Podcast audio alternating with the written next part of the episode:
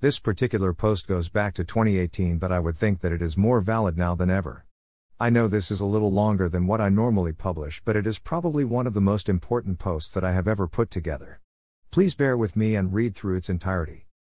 In the Gospel of John, John 18:37 38 NIV, when Jesus is brought before Pilate, Pontius Pilate, the fifth prefect of the Roman province of Judea, serving under Emperor Tiberius from AD 26 to 36, Pilate asks Jesus if he was a king, and Jesus responded, saying, You say that I am a king. In fact, the reason I was born and came into the world is to testify to the truth. Everyone on the side of truth listens to me. The ASV Bible translates the latter Greek text statement as follows Every one that is of the truth heareth my voice. It is recorded that Pilate responds, What is truth? And then Pilate indicates that he finds no basis for a charge against Jesus. Pontius Pilate was a real man in history, and so was Jesus. Few scholars, if any, doubt the reality of their existence. But the answer to Pilate's question, what is truth? remains elusive within our society to this very day. One of the definitions of truth is a statement proven to be or accepted as true. If we value truth, if we want to know what is true and conversely what is not true, Jesus indicated to all of us at his trial that we should take into consideration what he has said.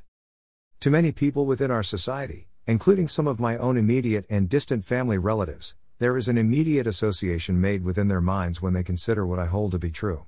Dad holds some pretty strong beliefs, is a statement that I have heard stated about myself. It's not that they don't love me, or that I don't love them, that question isn't even on the table. It's the pretty strong beliefs that I hold where they draw the line, so to speak. They are their own people, they make their own decisions about what they hold to be true and conversely what is not true. I can appreciate that, in fact, I wouldn't expect them to believe something just because I have said it. Most people are given the opportunity to make their own evaluations and determinations. But just because most are given the opportunity does not in itself mean that we will exercise that opportunity. In fact, many rely of what others have said about Jesus and have not taken the time to read and consider what he actually said.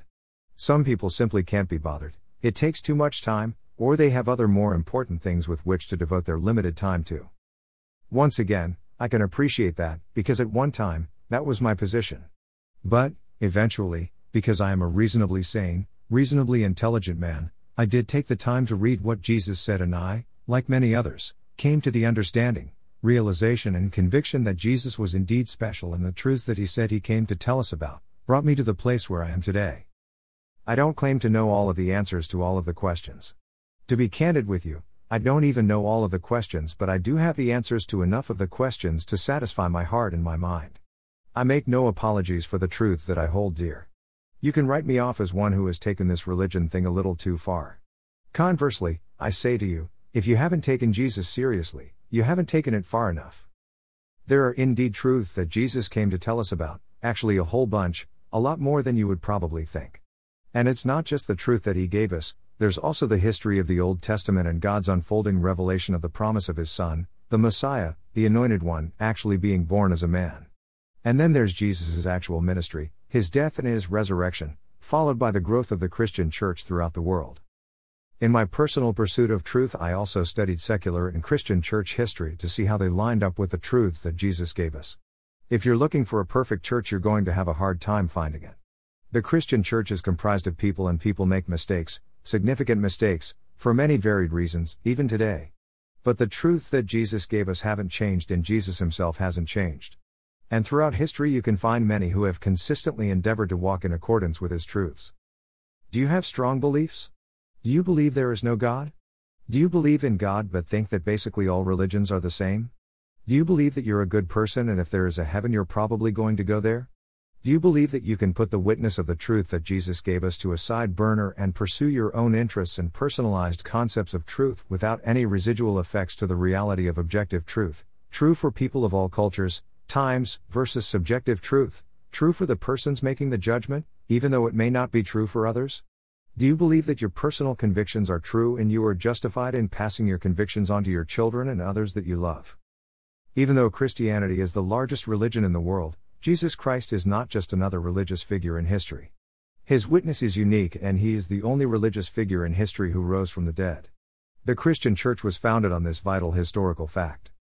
The Apostle Paul makes the reality of the resurrection of Jesus Christ abundantly clear in 1 Corinthians 15 13 18 NIV. If there is no resurrection of the dead, then not even Christ has been raised. And if Christ has not been raised, our preaching is useless and so is your faith. More than that, we are then found to be false witnesses about God, for we have testified about God that He raised Christ from the dead. But He did not raise him if in fact the dead are not raised. For if the dead are not raised, then Christ has not been raised either. And if Christ has not been raised, your faith is futile, you are still in your sins. Then those also who have fallen asleep in Christ are lost.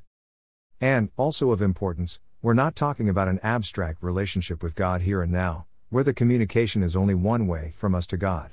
That's not what Jesus promised us, and it's not what people who have committed their lives to Jesus experience. There is two way communication, and you'd have to experience it to appreciate it and confirm its reality. I'm going to leave you with four scripture verses and ask you to ponder the truth that I consider is contained in them. John 17 17 NIV, where Jesus is praying to his and our Father in heaven about us, sanctify them by the truth, your word is truth. Psalm 19 1 NIV, where the psalmist tells us the heavens declare the glory of God, the skies proclaim the work of his hands. That would be the singular event in the Big Bang where our universe that was created out of nothing, before all space, time, or matter existed. Try thinking outside of that box. Romans 1:20 NIV is where the apostle Paul tell us for since the creation of the world God's invisible qualities, his eternal power and divine nature have been clearly seen, being understood from what has been made so that people are without excuse. Do you really think that our planet Earth is common or ordinary, or that the code in DNA actually evolved by chance? You might want to check into the probabilities factor on either of these realities.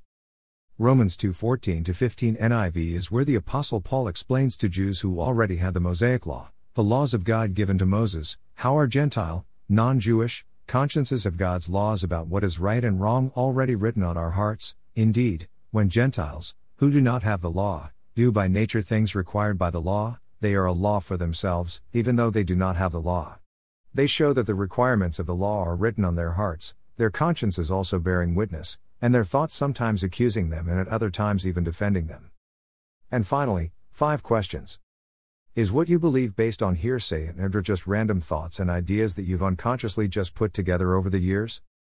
On a scale of 1 to 10, how highly have you ranked the importance of trying to determine why we are here and what, if any, purpose is to be found in our existence?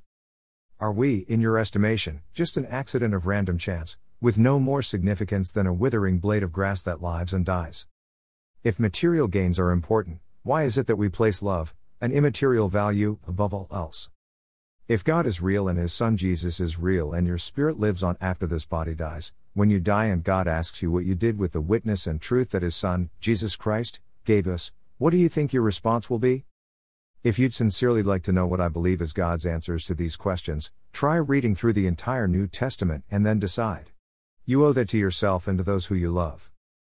And one last scripture verse from John 3:16 to 32 NASB. 16 For God so loved the world that he gave his only Son, so that everyone who believes in him will not perish, but have eternal life. 17 For God did not send the Son into the world to judge the world, but so that the world might be saved through him. 18 The one who believes in him is not judged, the one who does not believe has been judged already, because he has not believed in the name of the only Son of God.